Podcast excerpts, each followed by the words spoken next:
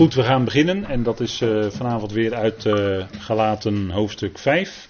En we zijn bezig met de vrucht van de geest zoals aangekondigd. En uh, wij willen kijken naar het uh, volgende facet van die vrucht van de geest. Ik wilde graag eerst met u beginnen met gebed.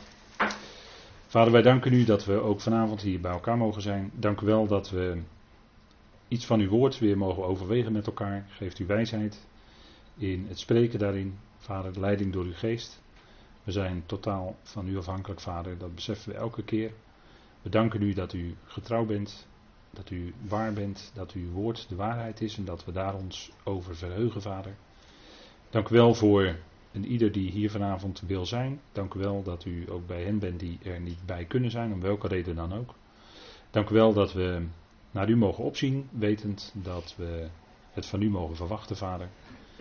Dank u wel dat u ons hart wilt openen voor dat woord, Vader. En dank u wel dat we verlangend zijn om iets daaruit te vernemen. Dank u wel dat u die geest in ons geeft, de Heilige Geest, waardoor we iets van die vrucht van uw geest ook in ons leven zichtbaar zien worden. Vader, en mag dat toenemen. Mogen we toenemen, Heer, in die wandel die tot lof en eer van uw naam is, Vader, en die is tot opbouw van elkaar. Bovenal tot eer van uw grote naam. Dank u wel voor uw zoon, Vader, dat we dat alles aan u mogen vragen en aan u mogen voorleggen. In de naam van uw geliefde zoon, die alles voor ons over heeft gehad. Vader, we danken u daarvoor. In de machtige naam van hem. Amen. Goed, ik wilde graag eerst met u dan een stukje lezen uit Galaten vijf. En daarna zullen we wat andere schriftplaatsen met elkaar doorzoeken over die vrucht van de geest.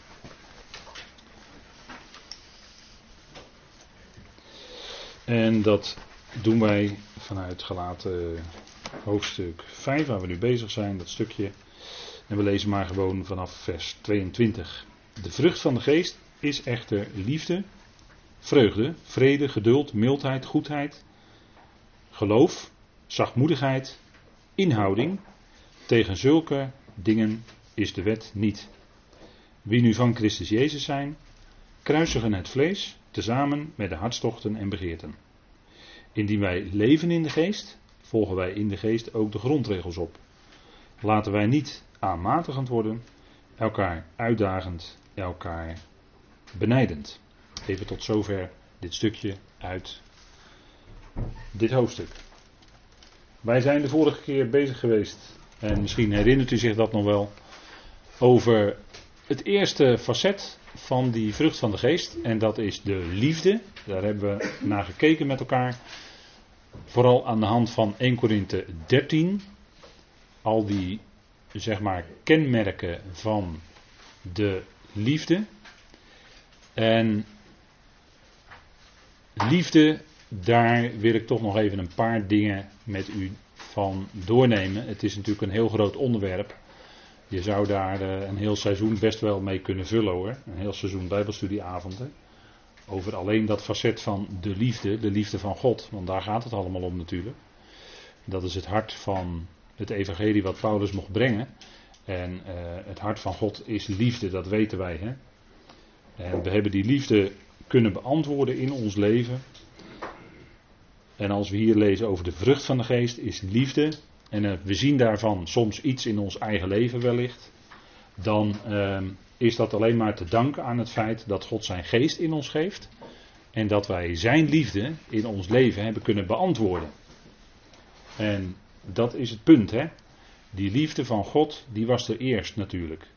Hè, wij hebben hem lief omdat hij eerst ons heeft lief gehad en zijn zoon heeft gegeven voor ons allen. Hè? Dat kostbare geschenk van zijn zoon.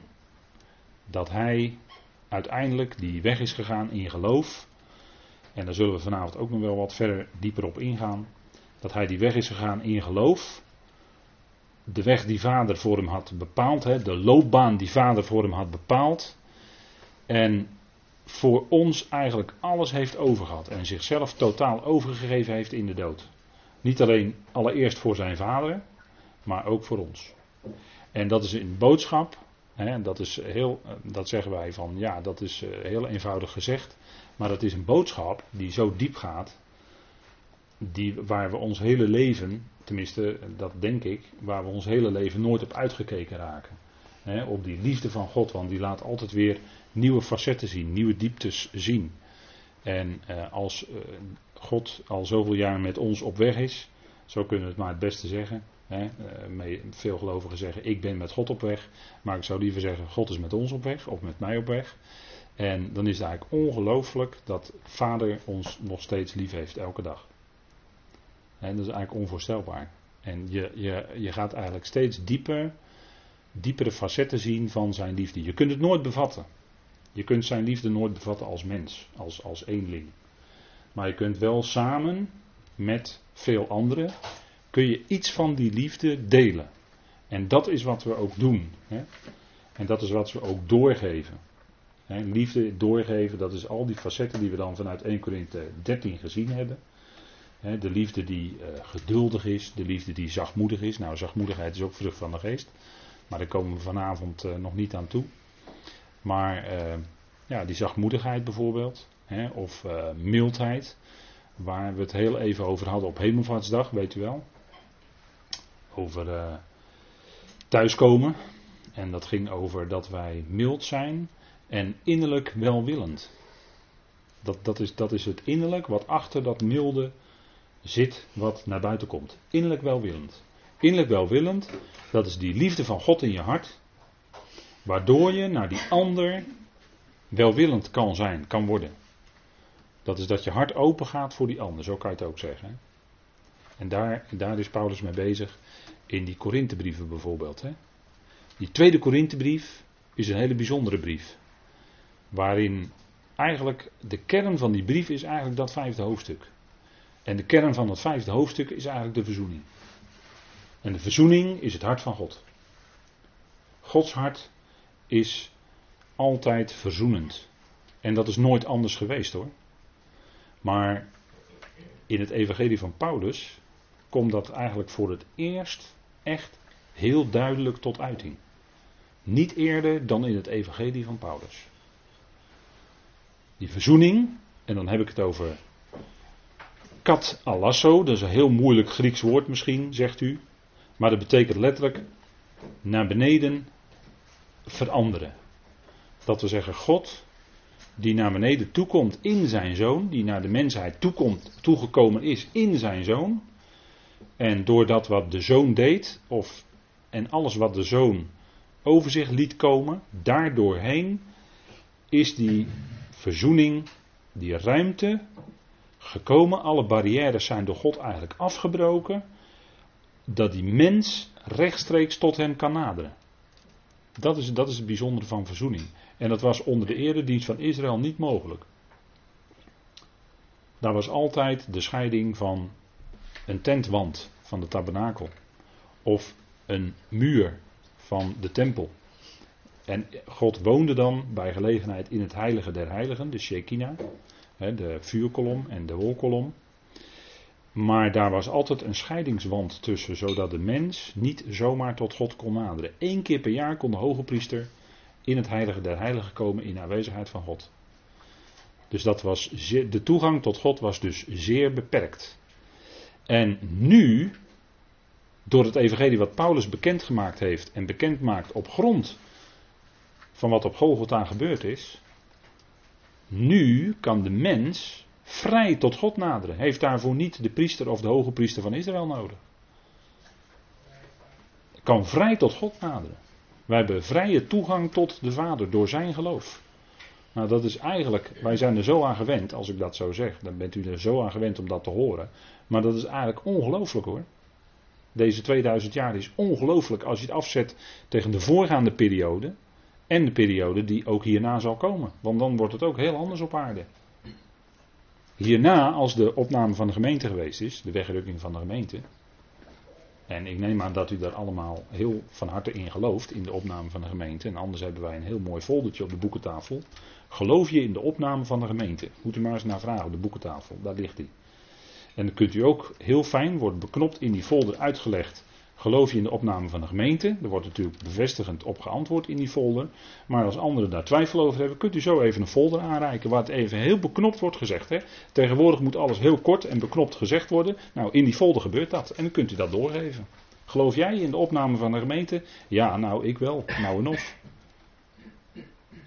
Niet omdat het idee is, of omdat, ik, om, om, of omdat wij een soort ontsnapping willen verzinnen om voor de grote verdrukking weg te zijn. Kom nou toch. We geloven in de opname van de gemeente, omdat het daar staat. In Eerste Thessalonicenzen vier en nergens anders, op basis nergens anders van. Nou, dat is gewoon geloof en daar ben ik blij mee. Want het gaat vanavond over vreugde. Hè, als tweede facet van de vrucht van de geest, daar gaan we vanavond over hebben. Vreugde, nou ik ben er blij mee. Al heel veel jaren met de opname van de gemeente. En die gaat echt wel komen hoor. Want het is een belofte van God. En God zal al zijn beloften waarmaken. Dus hij zal niet één van die dingen die hij beloofd heeft, en ook alle details zoals die in Eerste Thessalonicenzen vier staan, zal hij allemaal vervullen. Zal hij allemaal doen. En ik ben er blij mee. Ik hoop dat u er ook blij mee bent. En zo niet, nou lees dan die folder nog eens een keer door. Of lees dan nog eens één keer heel goed Eerste Thessalonicenzen vier door. En ga er met vader over spreken. Maar kijk, Um, als we het hebben over een ruim hart hebben, dan keer ik even terug naar dat Tweede Korinthe. Kijk, die Korinthiërs die hadden niet zo'n ruim hart richting Paulus. He, dat, dat is misschien het intrappen van de open deur als ik dat zo zeg. Maar die Korinthiërs die hadden nogal problemen met Paulus. He. En dat kwam eigenlijk natuurlijk om het woord wat hij sprak. En dan gaan we heel even naar elkaar kijken, met elkaar kijken in Tweede Korinthe zes. Dat is zomaar een greep he, uit die Korinthebrieven. Maar het gaat erom dat Um, liefde betekent een ruim hart hebben voor. En de apostel Paulus die zegt daar iets over tegen die Korinthiërs. En er staat onze mond in Tweede Korinthe zes vers elf heb ik het dan over. Tweede Korinthe zes vers elf. Vergat ik even te noemen, sorry. Maar uh, Tweede Korinthe zes. En dan vanaf vers elf. En daar staat, onze mond heeft zich voor jullie geopend, Korinthiërs. Ons hart staat wijd open. Paulus' hart stond wijd open voor die Korinthiërs. U neemt geen kleine plaats in ons hart in, maar u bent zelf enghartig. En er staat eigenlijk nauw van ingewanden. En dan roept de apostel die Korinthiërs op. In vers dertien, zet dan ook van uw kant, ik spreek als tot kinderen, uw hart wijd open. He, hij roept ze op, jullie hart moet, ja moet, altijd een moeilijk woord, maar hun hart zou opener kunnen zijn voor de woorden van de apostel. En kijk, omdat ze die woorden van de apostel niet zo waardeerden en eigenlijk ze konden eigenlijk die woorden niet zo goed begrijpen. En het merkwaardige is dat het volgende stukje, wat soms, ik, ik ontdekte ineens dat dat volgende stukje eigenlijk, dat we dat vaak uitlichten om bepaalde dingen, om bepaalde dingen te kunnen zeggen. En dat is op zich helemaal niet verkeerd, maar kijk, hij spreekt hier in vers dertien van Tweede Korinthe zes over dat hun hart wijder eh, zou worden. En dat, was, dat had het evangelie ook in hem moeten bewerken. Maar ze zagen dat evangelie van Paulus niet zo zitten. En dan gaat hij eigenlijk in hoofdstuk zeven vers twee gaat hij verder. Tweede Korinthe zeven vers twee. Want daar zegt hij. En dan sla ik dus even dat stukje zes vers veertien tot en met zeven vers één over. En dan zegt hij. Maak ruimte voor ons. Tweede Korinthe zeven vers twee. He, er staat, geef ons plaats in uw hart, maar u ziet als u de herziene statenvertaling heeft dat in uw hart schuin gedrukt is. En eh, eigenlijk staat er dan, maak ruimte voor ons. Wij hebben niemand onrecht aangedaan. We hebben niemand te gronde gericht. We hebben niemand uitgebuit. En andersom, nou, andersom lag het toch wel anders. En dan zegt Paulus, ik zeg niet dit om jullie te veroordelen, want ik heb jullie al eerder gezegd dat jullie in onze harten zijn. Dus dan komt hij nog eens een keer terug op dat onderwerp, hè, van, van uh, het zesde hoofdstuk, vers elf tot en met dertien. Dan gaat hij eigenlijk hier in, in zeven vers twee weer verder. En wat was nou aan de hand bij die Korinthiërs? Die Korinthiërs die beoordeelden op een wereldse manier, of op een manier van zoals ook ongelovigen dat doen, het evangelie wat Paulus bracht. En dat was voor hen eigenlijk de reden waarom zij die woorden van Paulus niet konden aannemen. Daarom zegt hij tegen hen, vorm geen ongelijk juk met de ongelovigen. Want wat heeft gerechtigheid gemeenschappelijk met wetteloosheid? En welke gemeenschap is er tussen licht en duisternis? Vers veertien van hoofdstuk zes. Dus wat deden die Korinthiërs? Die beoordeelden op een wereldse manier, of zoals ongelovigen dat doen, beoordeelden zij de woorden van apostel Paulus. En als ik de andere brief van de eerste brief erbij pak, dan, zei, dan moest ook Paulus tegen hen zeggen, jullie zijn nog vleeselijk. Dus zij dachten net zo als ongelovigen denken over die dingen. En kijk, want zij beoordeelden Paulus, waar beoordeelden ze Paulus nou op? Zij beoordeelden hem op, waarschijnlijk op zijn kleine gestalte, waarschijnlijk was Paulus niet zo lang van lengte, uh, letterlijke lengte bedoel ik. Uh, hij sprak te lang, hij kon niet zo mooi spreken als uh, de, de, de retorische, mensen met retorische gaven in die tijd, hè, die, die zijn daar nog steeds beroemd om. Hè, die Grieken die konden dan geweldig spreken, nou dat kon Paulus niet. En eh, nou, ze hadden allerlei op- en aanmerkingen, maar dat waren eigenlijk allemaal zielsvleeselijke argumenten. Dus zij dachten eigenlijk zoals ongelovigen. En dat is wat hier eigenlijk een beetje in zit. Hè. Vorm geen juk, vorm geen ongelijk juk met ongelovigen. Want waar waren ze ook mee bezig in die gemeente? Ze waren ook bezig met partijen, met groepjes. Dat ze elkaar onderling bestreden. En dat zie je overal in, uh, in, de, dat zie je overal in de wereld, hè. Uh, gaan we de, kijken in de politiek. Hè, dan heb je vaak binnen één politieke partij heb je een wat, uh, vaak een wat meer uh, linkervleugel en een rechtervleugel. Heb je een wat meer liberale stroming en een wat meer behoudende stroming. Weet u wel? En dan die groepjes onderling in die politieke partijen, die bestrijden elkaar ook nog eens een keer. Nou, zo, zo ging het bij de Korinthiërs ook al uh, onder elkaar. Hè, en uh, binnen de politieke partijen zijn misschien verschillende sterke figuren binnen zo'n groep. Nou, de een die, liep dan, die loopt dan achter de ene sterke figuur aan en de ander loopt achter die sterke figuur aan. Of uh, wiens ideeën meer, uh, ja, meer kloppen met jouw gedachten misschien. Nou, zo was het ook bij die Korinthiërs. Die zeiden van, ik ben van Kefas, ik ben van Apollos, ik ben van Paulus, ik ben van Christus. En ze waren dus eigenlijk net zo bezig als ongelovigen bezig zijn.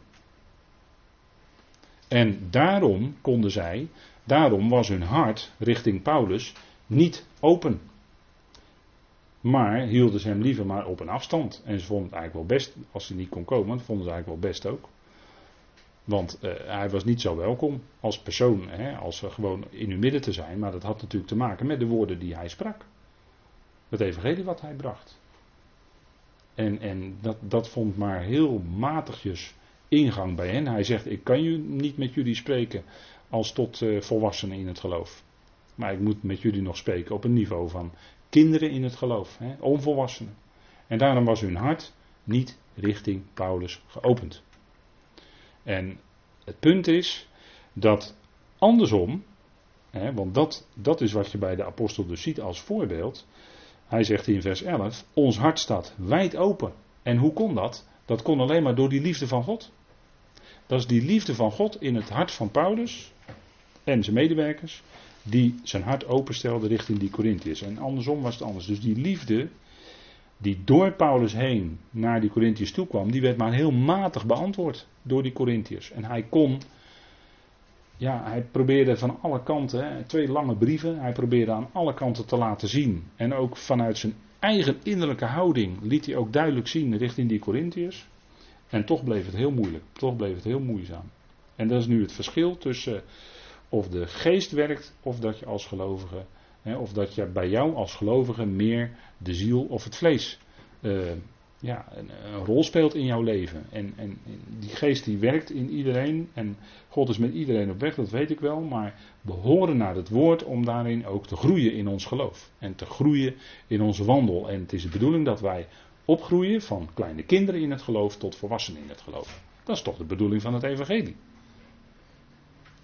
En, en God zal met ieder zijn weg gaan, tuurlijk. Maar het is wel zaak dat we blijven horen. En horen is nodig, want dan komt die, komen die woorden, komt dat evangelie in je hart. En als het evangelie in je hart komt, komt ook die liefde van God in je hart. Want het evangelie van Paulus, dat is binnen onze, hè, zoals wij al vele jaren bijbelkringen hebben enzovoort in de gemeente, zijn we daar heel erg aan gewend geraakt, dat evangelie van Paulus. Hè, en, maar denk erom dat het heel bijzonder is dat het klinkt. Want gaat u maar eens luisteren in andere gemeentes. Of elders. Dan zult u de verschillen best opmerken. En soms heb je dat, als je dan ergens weer eens een dienst beluistert, dan, dan, dan schrik je eigenlijk een beetje. Niet in de zin van wij weten het beter, maar dan schrik je gewoon van de, de, de, de karige inhoud en het karige voedsel wat dan gegeven wordt. En, en dan denk ik van ja, wat zijn we dan toch ongelooflijk rijk. Als je het vergelijkt met hè, wat, wat elders klinkt, dat is toch wel heel bijzonder dat God dat dan in ons midden geeft. Dat is genade. En ik hoop dat we dat dan echt waarderen. Hè? Dat, dat we hè, richting dat evangelie van Paulus, dat wij ook net zo'n open hart hebben richting dat evangelie. Eh, zoals Paulus dat met open hart ook naar die Korinthiërs bracht. Hè? En kijk, dan, dan zit daar soms dan dus dat, die dingen tussen die dan in die versen veertien van hoofdstuk zes tot en met zeven vers één eh, ertussen zitten. En kijk, steeds wanneer je dus op een wereldse manier, om het zo maar te zeggen. Hè, Paulus zegt, gerechtigheid heeft geen gemeenschap met wetteloosheid. Licht en duisternis, dat gaat niet samen. Je kunt niet bij de duisternis van anderen, of je kunt niet wat elders klinkt en wat, ja, waar, waar maar zo weinig licht in zit, kun je niet gaan mengen. Christus en Belial, welk deel heeft de gelovige met een ongelovige? En, en uh, je, je komt heel wat ongeloof tegen. Als je het woord van God voorhoudt, kom je heel wat ongeloof tegen. De mensen dat gewoon niet, niet eraan willen. En, en Paulus zat, zag dat dus intern in die gemeente van Korinthe heel erg naar voren komen. En ik heb erbij gezet Johannes acht. Johannes acht. En dat is ook iets vergelijkbaars. Johannes acht en... Misschien is dat goed om heel even toch met elkaar te lezen. En dat zijn er die twistgesprekken. Iemand zei dat laatst nog tegen mij van. Hij zegt ja, je schrikt gewoon als je leest en werkelijk tot je door gaat dringen, door laat dringen. Wat die twistgesprekken die vooral in het Johannesevangelie naar voren komen, van de Heer met de fariseeën en, en de overpriesters enzovoort heeft. Dan moet je eens kijken wat er allemaal gezegd wordt. En dan moet je ook eens kijken wat de Heer Jezus dan zegt. He, want dan, dan blijft er weinig heel van, uh, een, zoals het vaak helaas voorgesteld wordt, een Heer Jezus die heel zoet is en alleen maar zoete woorden sprak. En, nou, ga, die, ga het evangelie maar lezen. Dat deed hij niet hoor. Hij zei heel scherp vaak waar het op stond. Uh, bijvoorbeeld in Johannes acht en dan staat daar, en dan lees ik met u even vanaf vers zesendertig. Als dan de Zoon u vrijgemaakt heeft, zult gij, zul je werkelijk vrij zijn. Ik weet dat jullie, en jullie is dan die schriftgeleerden en fariseeën, Abrahams nageslacht zijn, maar jullie proberen mij te doden, omdat mijn woord in jullie geen ruimte krijgt. Kijk, en dat is hetzelfde woord als wat Paulus ook gebruikt bij die Korinthiërs. Zij hadden geen ruimte in hun hart. Zij maakten geen ruimte in hun hart voor Paulus en zijn boodschap. En het punt is dat Paulus dan tegen de Korinthiërs zegt, hè, jullie hart zou ruimer zijn.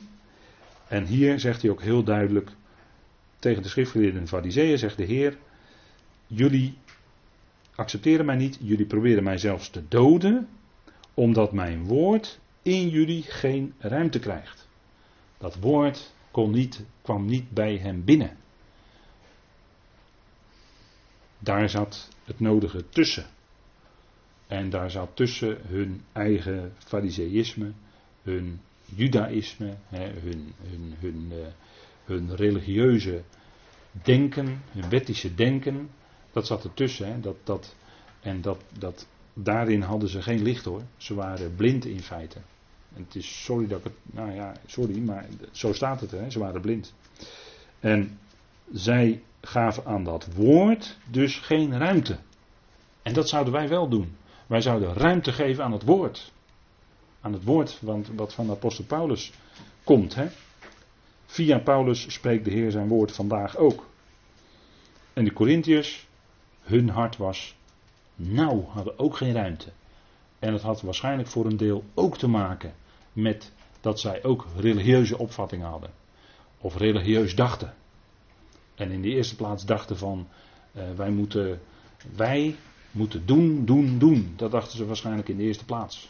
Maar daar gaat het niet om. Het gaat er in de eerste plaats om dat wij horen. En dat daardoor, daardoor ons hart verandert. En als ons hart veranderd is, dat wij van binnenuit anders in het leven staan. En anders richting de ander kunnen zijn. En dan iets van die liefde kunnen doorgeven naar die ander toe. En dan krijgt dat, hè, als het eerst in je hart komt en het verandert je hart, daar gaat het om, dat is de kern. Dan gaat het vanzelf van binnenuit naar die ander toe gaat het werken. Zo werkt het. En bij religieuze mensen is het altijd dat ze zich afvragen, ja, eh, doen, doen, doen, praktisch, ik wil het praktisch horen. Ja, nee, wacht even. Eerst in het hart en dan van daaruit komt het ook naar je handen en je voeten toe en dan wordt het vanzelf ook, als het goed is, praktisch. Nou, dat, zo werkt het, hè. Goed, die liefde, dat is het belangrijkste.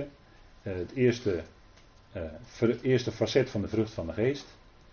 En u ziet liefde, geloof, of geloof, verwachting en liefde. Hè, Eerste Korinthe dertien vers dertien. Uh, dan zitten we nog heel even weer terug in Eerste Korinthe dertien, zeg maar. Nou, dan zegt Paulus, de grotere van deze is de liefde. Maar dit zijn eigenlijk de drie grote facetten van deze tijd. En die Korinthiërs die waren bezig met de gaven van de geest. Die waren bezig met de manifestaties op het podium. En um, bezig met lichamelijke genezingen. Bezig met tekenen en wonderen. Ze waren bezig met spreken in tongen. Ze waren bezig met al die dingen. Terwijl Paulus hier de weg wijst en zegt, het gaat om geloof, verwachting en liefde. Geloof is datgene wat ook een stukje vrucht van de geest is natuurlijk. Hè? Maar daar komen we later nog wel op. Maar geloof. Ja, dat zijn inderdaad geen tastbare dingen. Geloof, verwachting en liefde.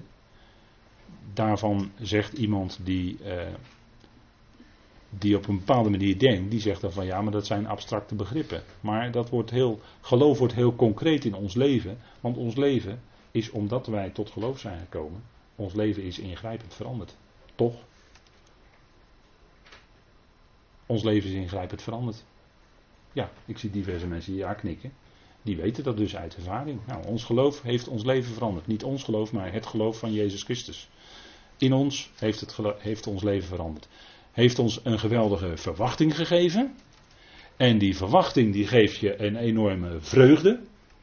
Want zonder verwachting ben je een hopeloos mens.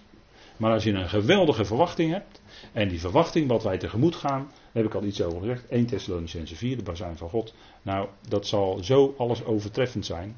Heeft, dan zegt u op het moment dat u het meemaakt, zegt u ja, daar heb ik nooit een idee van gehad dat het zo zou zijn. Maar als het zover is, dan zal u verbaasd staan. Echt hoor. Nou kijk, geloof en verwachting, dat is dat je uitzicht hebt. Paulus, hè, Romeinen acht, is het hoofdstuk van de verwachting. En daar ga ik straks nog iets over zeggen. Maar dat is het hoofdstuk van de verwachting. En mensen, wat een geweldige verwachting is dat. Dat is ontzettend geweldig wat daar staat. En als je dagelijks te maken hebt met lijden, met lichamelijk lijden. Als je dagelijks te maken hebt met verdrukkingen. En wie heeft ze niet? Wie kent ze niet? Lijden en verdrukkingen. Nou, dan geeft Romeinen acht het antwoord. En Romeinen acht is dan voed, voeding voor je geest. Voeding voor je hart. Heb je Romeinen acht nodig. Want dat geeft je uitzicht op een God die het niet bij het lijden laat zitten. Maar het lijden is beperkt. En die heerlijkheid die komt, dat is ongelooflijk. Dat is onze verwachting. Nou, als je daarop richt, dan komt automatisch die vreugde in je hart. Wacht even, vreugde in je hart. En je hebt het over lijden en verdrukking. Hoe kan dat? Nou, daar ga ik vanavond nog wat dieper op in. Vreugde in je hart, te midden van lijden en verdrukkingen. En daar hebben we geweldige voorbeelden van in de schrift. En dat kan, dat kan. En dat heb ik ook meegemaakt met mensen die erg leden. En in dat lijden, als je dan met ze in gesprek bent, blijk gaven van een vreugde, dat jij, als degene die komt om hen te vertroosten, dat jij zelf naar huis gaat, dan ben jij vertroost. Door diegene die enorm in lijden zit en een ziekbed heeft en een ware, ware gelovig is en het evangelie van Paulus kent. Maar dan ga jij als trooster, of jij wil dan graag troost brengen door je aanwezigheid, maar dan ga jij getroost naar huis door degene die ziek is, hoor. Zo, zo is het dan, zo kan het zijn. Dat iemand dan vreugde heeft in dat enorme lichamelijke lijden, dat kan. En dat is de kracht van het evangelie.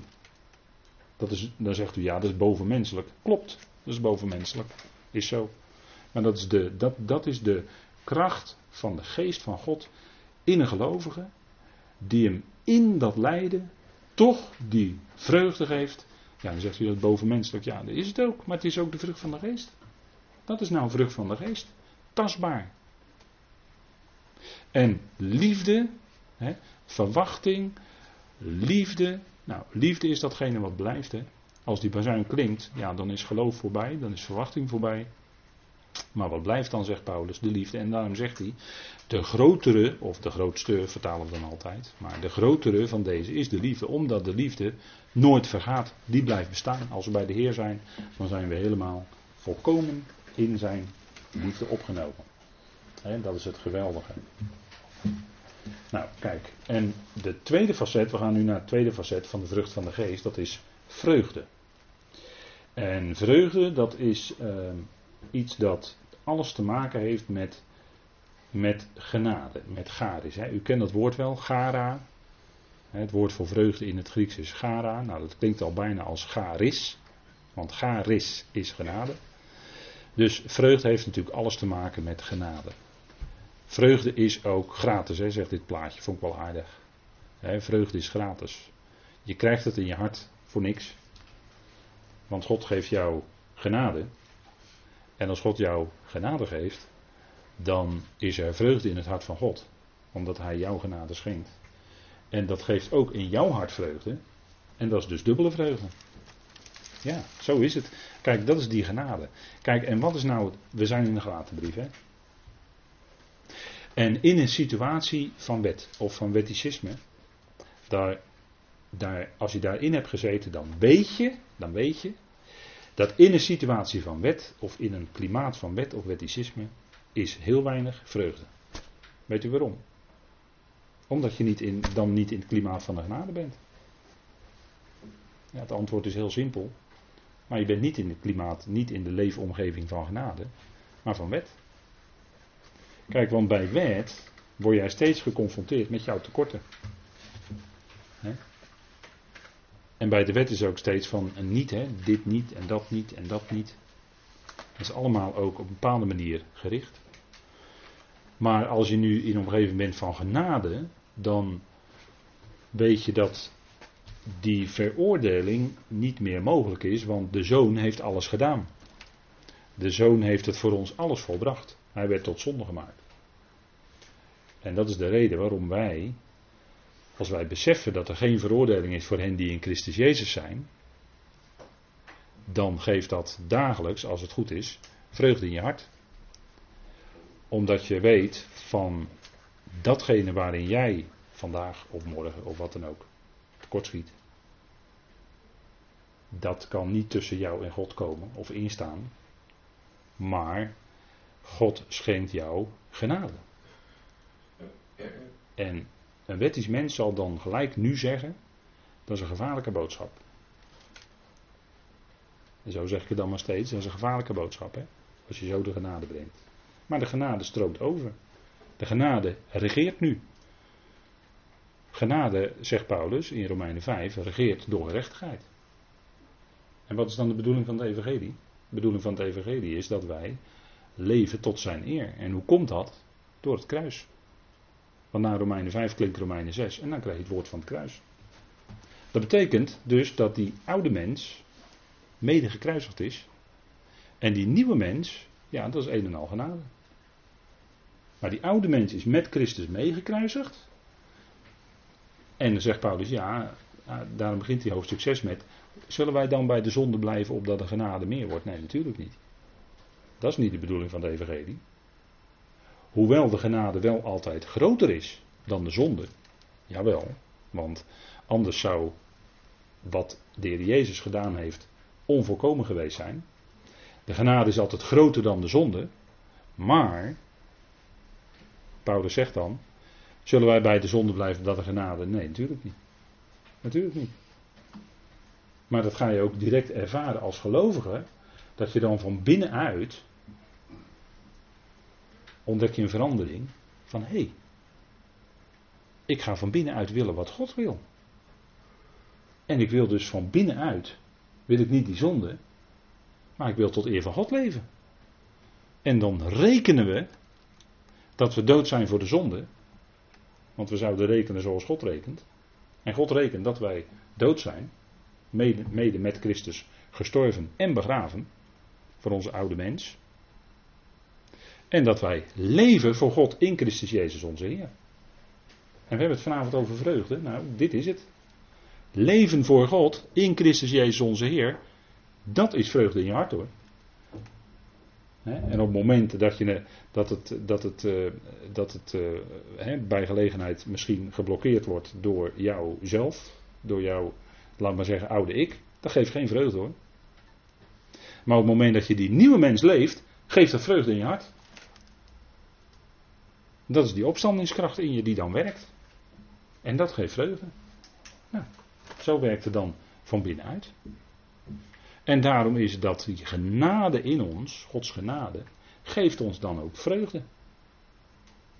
En het is tegelijkertijd die vreugde van, daar waar we vroeger leefden misschien onder de wet, hè, dat we zo opgegroeid zijn onder de wet, dat steeds dat veroordelende karakter van de wet aanwezig was. En dat bracht ons geen vreugde. Want je zat steeds weer te tobben van, heb ik het weer, dat is weer niet gelukt, weer, weer mis. En, en je kwam daar niet bovenuit. Totdat God met zijn geest in je ging werken. En dan kom je er wel bovenuit. En dat is die vreugde. Nou, die vreugde is dus groter. Hè, en die wordt, naarmate je wandelt, wordt die ook, als het goed is, gaat die toenemen. Kijk, en dan heb je, wij zeggen dan wel eens, uh, je hebt geestelijke vreugde. Dat is eigenlijk uh, iets, ja, een, een term die niet in de schrift voorkomt. En je hebt zielse vreugde.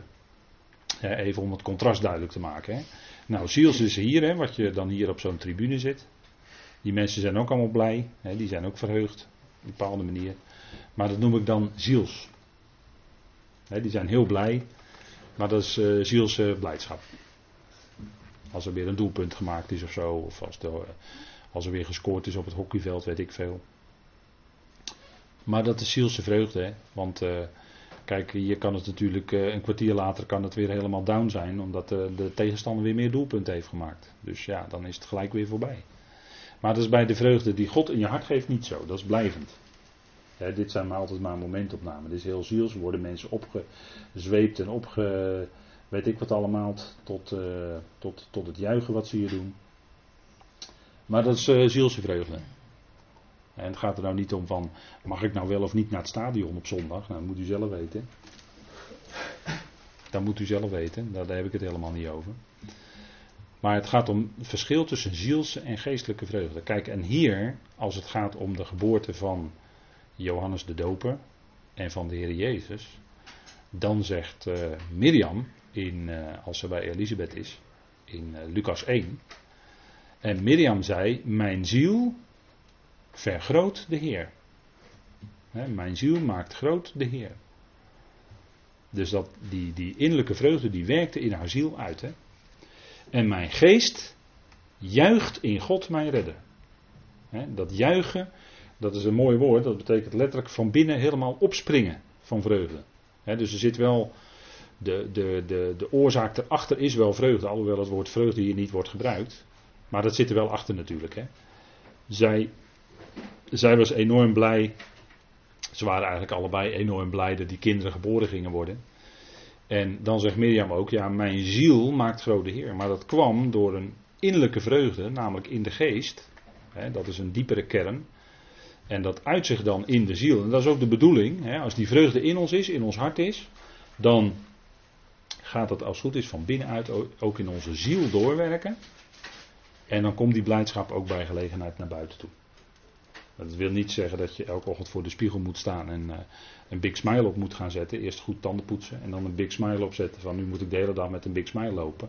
Dat hou je toch niet vol hoor. Hou je een uurtje vol denk ik en dan uh, is het weer voorbij. Maar dat is omdat jij probeert dat je het uh, van buitenaf jezelf op te leggen zeg maar. En dat, dat gaat hem dus weer niet worden. Maar van binnenuit, als die geest in je werkt, dan kun je wel de hele dag door vreugde hebben van binnen, in je hart. Kan. He? Dat is, uh, dat is wat Gods geest, dat is permanent. En dat hoef je niet per se altijd aan de buitenkant te zien. Maar dat zit er wel. Nou, bij Mirjam was dat van binnen en die was zo geweldig verheugd en dankbaar dat Johannes geboren zou worden en later ook de Heer. Dat ze dit vol vreugde uitspreekt. Hè? Dit is geestelijke vreugde. Want dit gaat richting de Messias. Richting hij die beloofd was. En dat was voor hen al duizenden jaren was hij beloofd. En nu was het zover. Nou denk erom dat ze dan, omdat ze die tenag kenden, dat ze dan blij waren hoor. Echt blij. Vreugde. Nou, ziels is, en nou kom ik wat uh, meer in de religieuze sferen. Ziels is, uh, u kent ze wel hè, die opwekkingssamenkomsten met een uh, grote strakke band. Hè, het moet heel hard klinken vanaf het podium. In zulke bijeenkomsten heel erg hard. Ik kan beter oordopjes in doen denk ik wel eens. Hè, om geen blijvende gehoorbeschadiging op te lopen. En dan uh, worden de grote samenkomsten uh, georganiseerd. Hè, dat zijn uh, aanbidding, aanbiddingsdiensten en zo. Hè, voor, uh, meestal voor een jong pub- op jong publiek gericht. Hè. En uh, noemen ze dan niet aanbidding, maar worship. Hè, dat moet dan altijd ook in het Engels natuurlijk gezegd worden. Hè, worship. En um, dan, ja... Wat er dan gebeurt in zo'n zaal is vaak dat die zaal nogal uh, ja, een beetje opgejut wordt. Hè? Door die muziek en door dat wat gezegd wordt. En, um, hè, en dit soort teksten hier. We are lifting our hands to you. We are giving thanks for all you do. Bijvoorbeeld. Hè? Wij heffen onze handen op. En dat doen ze dan ook letterlijk in de zaal. En ik zeg daar niet dat het verkeerd is. En hier. We are giving thanks for all you do. Hè? Wij zeggen u dank voor al wat u doet. En als ik dan zoiets zie, en als ik dan zo'n tekst zie, dan staan ze met de handen omhoog en dan zijn ze helemaal door die muziek en dan zijn ze helemaal in die sfeer van zo'n avond. En er komt dan misschien ook een enorme spreker komt er dan. He, eh, vaak hele bekende grote namen natuurlijk, hè, grote namen. Die komen dan en die gaan dan een boodschap brengen. En dan zeggen ze, voor, he, dan geven ze God dank voor al wat hij doet. En dan, bij zo'n tekst vraag ik me af, maar zouden die mensen nou in die zaal beseffen wat hij doet? Voor alles wat hij doet. Maar zouden ze ook weten wat hij doet? En dat is dan de grote vraag. Hè? Want kijk, dit is natuurlijk een geweldig gebeuren. En, en jongeren kunnen daar geweldig door. Hè? En dan gaan ze geweldig uh, naar huis enzovoort. Helemaal in de, in de gloria. Of in, de, in die sfeer. En, maar dan denk ik van, is dit... Hier zit je dan op zo'n kantelpunt. Hè? Is dit zielse blijdschap die hier gewerkt wordt? Is dit alleen de emoties? Of wordt er ook een woord gebracht. Hè? En, en ik denk wel eens, zonder dat ik de E O Jongerendag wil veroordelen, maar om het verschil te laten zien. Hè? Ooit in het verleden werd daar toch een boodschap gebracht die toch minstens, uh, nou, minstens een goed half uur duurde, drie kwartier. En met, met, met een aansprekend voorbeeld erbij. Enzovoort, enzovoort. En nu is het vaak een, een, een woordje van een kwartiertje. En even snel een paar statements maken. Ziet, ziet u het verschil? En dan is er heel veel zang enzovoort. En daar zullen ook natuurlijk hele goede liederen tussen zitten. En weer wat andere, wat, die wat minder zeggen. Maar ik vraag me dan af, hè, in zo'n gebeuren, waar gaat het dan om? Hè? Wat, wat wordt hier dan gebouwd? Is dat nou een werkelijke vreugde die dan uit het evangelie voortkomt? Of is dit emoties en gebeurt dit allemaal in de ziel? Wordt hier een zielse vreugde eh, opgewerkt? Die misschien de volgende dag weer helemaal voorbij is. Dat zou kunnen.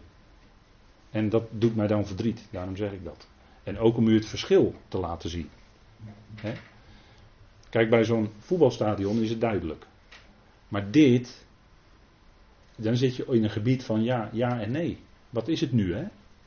Wat is het nu? Is dit nu echt geestelijke vreugde teweegbrengend? Of zielse vreugde, emoties? Veelal? Nou, even om het verschil te laten zien, hè? Kijk, en wat, wat wel duidelijk geestelijk is, is bijvoorbeeld Lucas vijftien. Daar komt dat woord vreugde namelijk diverse keren naar voren in Lucas vijftien. Die vreugde over dat verlorene wat gevonden wordt. En natuurlijk is Lucas vijftien, hè, is dat uh, bijzonder. En in Lucas negentien staat die geweldige uitspraak dat de Zoon des Mensen gekomen is. Hè, de Zoon van Adam, de Heer Jezus Christus, is gekomen om te zoeken en te redden wat verloren is. Oh, dat, dat is geweldig, hè. Ik weet niet hoe u dat heeft, maar als ik zo'n tekst lees, ook na zoveel jaren, heb ik hem al zo vaak gelezen. Maar als ik zo'n tekst lees, dan word ik van binnen blij. Als ik dat lees. Dat hij gekomen is om te zoeken en te redden wat verloren was. En hij vindt het ook. Want Lucas vijftien eindigt met het woord gevonden. Dat is ook bijzonder, hè.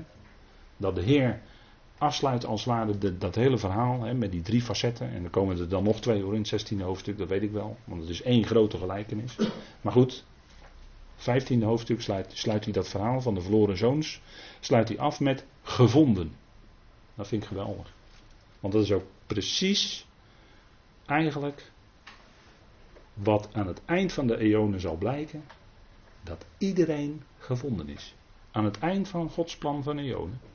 Als dan die tweede dood is opgeheven, als de poel des vuurs niet meer bestaat, dan zijn dus al die mensen die in de tweede dood waren, zijn er weer uit. En ze zijn dus allemaal gevonden. Dat is het eind van Gods plan. En dat is geweldig, toch? Daar word je toch echt blij van. Hè? Maar veel, veel gelovigen of christenen die dat voor het eerst horen, die zijn dan helemaal niet blij hoor, als je dat vertelt. Maar dan ben je toch blij dat God zo is, dat iedereen er uiteindelijk bij is. Dat iedereen uiteindelijk gevonden is. Maar daarvoor kwam de Heer Jezus toch? Dat staat er toch? Dat hij kwam om te zoeken en te redden wat verloren was. Nou, als hij nou al het verlorene vindt, dan is zijn missie toch glansrijk geslaagd. En natuurlijk slaagt zijn missie. He? Christus Jezus kwam in de wereld om zondaren te redden. Nou, dat doet hij ook. En dat hij ze nou allemaal redt, ja, dat zegt Paulus. En daarom is Paulus de luis in de pels in het christendom. Hij wordt niet gewaardeerd hoor. Ja, knappe koppen. Die veel theologie hebben gestudeerd, professoren, die weten het. Als je daarover met hen gaat praten en je legt het ding op een rij, dan zeggen ze, ja, zo is het. Zo is het, beamen ze.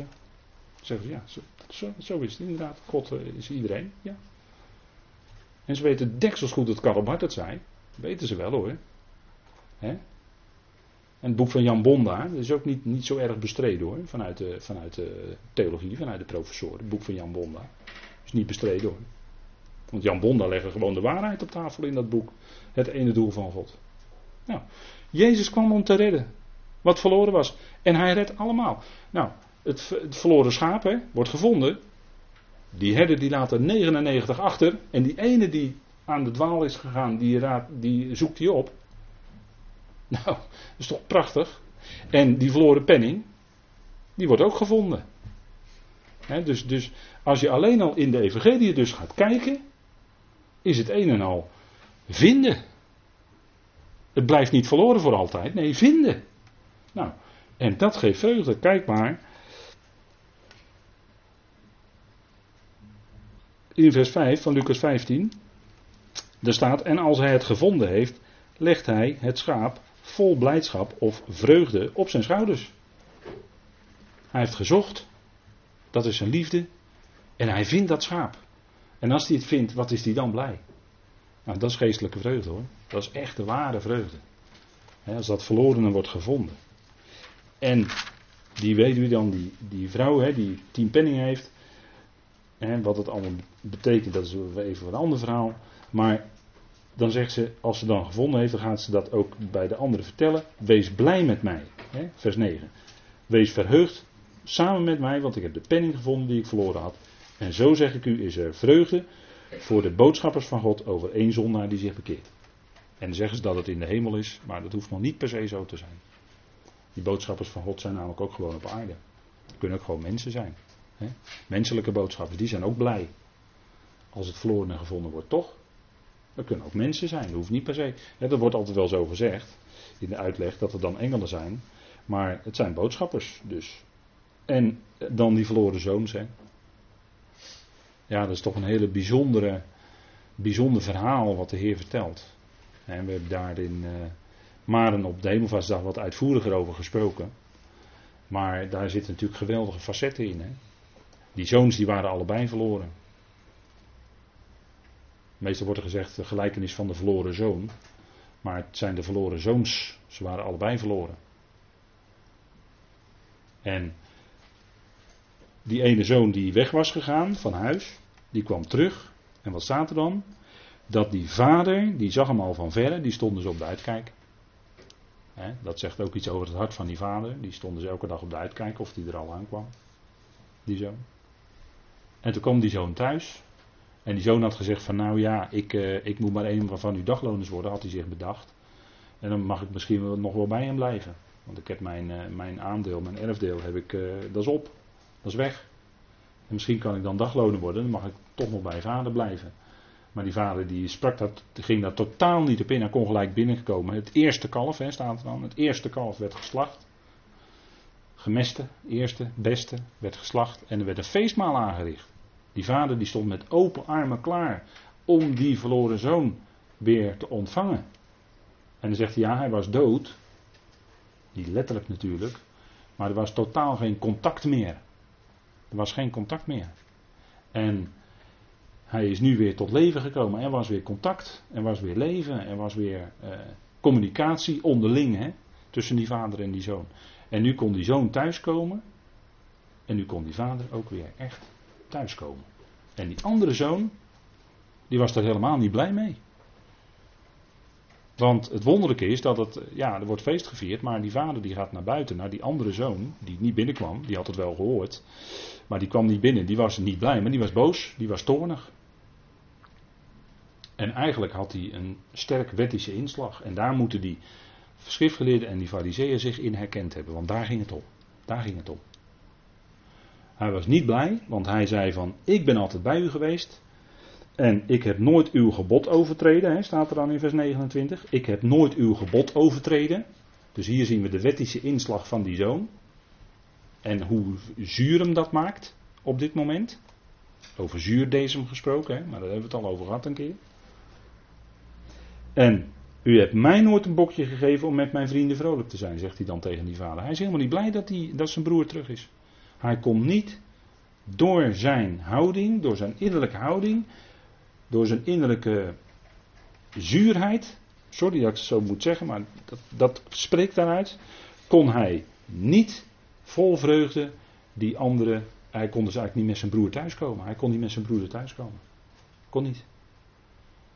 En daarom gaat die vader naar buiten, dat is de liefde van die vader, die gaat naar buiten en die gaat met hem in gesprek, van joh, zou je niet binnenkomen?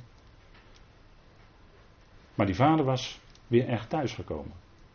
Maar ging toch naar buiten om die andere zoon er ook te bij betrekken. En dan is het laatste woord gevonden. En ja, zo eindigt, heel merkwaardig eindigt het zo. Het eindigt eigenlijk niet echt. Maar als je het doortrekt, dan weet je dat ook die onwillige zoon, en dat is het beeld van het ongelovige Israël, van de tollenaars, de fariseeën en de schriftgeleerden, die zullen uiteindelijk ook hun knieën buigen. En die zullen uiteindelijk ook, zal hun blindheid opgeheven worden. Natuurlijk. Op Gods tijd. En dan zullen ze er ook bij zijn. En dan zullen ze ook mee in dat huis. En dat huis is dan uiteindelijk de hele schepping. Als ik het even snel doortrek voor u. Maar dan zullen ze ook in dat huis mee feest vieren. En dan zijn ze toch thuisgekomen. En zo komt uiteindelijk toch iedereen thuis. Nou, dat is fantastisch, hè. En met zo'n evangelie, ja, daar kun je blij mee zijn. Daar kun je blij mee zijn. Hè? En, en dat zijn wij ook, hè? Daar zijn we al jaren blij mee. En die vrucht van de geest, hè? Want het gaat over vreugde, het gaat over innerlijke, werkelijke, innerlijke blijdschap. Kijk, die liefde, die verheugt zich samen met de waarheid. Dat hebben we al in Eerste Korinthe dertien gezien. Hè? En we hebben al even gekeken naar Johannes acht, hè? Wat u hier afgebeeld ziet. Hè, dat woord kreeg bij hen geen ruimte en daarom wilden ze hem zelfs letterlijk doden. En je kan het ook wel eens tegenkomen dat als jij met het woord aankomt, dat ze jou dan niet letterlijk doden, maar wel figuurlijk gesproken. Je bent niet meer welkom of je hoort er niet echt bij of hoe je dat dan ook maar noemen wil. Maar dat kan, hè. En dat komt dan omdat dat woord geen ruimte vindt in die betreffende mensen. Kijk, maar liefde heeft een kenmerk. Liefde is verheugd samen met de waarheid. Dat is die geest van de waarheid die in ons werkt. De geest van de waarheid. En waarbij je van binnen weet dat als er een woord klinkt, ja, dat is, dat is zijn woord, dat is waar. En dan gaat het niet om degene die het spreekt, maar het gaat om het woord wat klinkt. En daar ben je blij mee, want je ervaart, je weet gewoon van binnen, dat is die geest van God in je, dat het de waarheid is. Dit is dat weet je. En, en, en dan ga je ook helemaal, hè, bij God kom je dan thuis. Hè, want dat is pas werkelijk thuiskomen, dat is als je bij God thuis komt. Goed, we gaan even met elkaar pauzeren. En dan gaan we weer verder.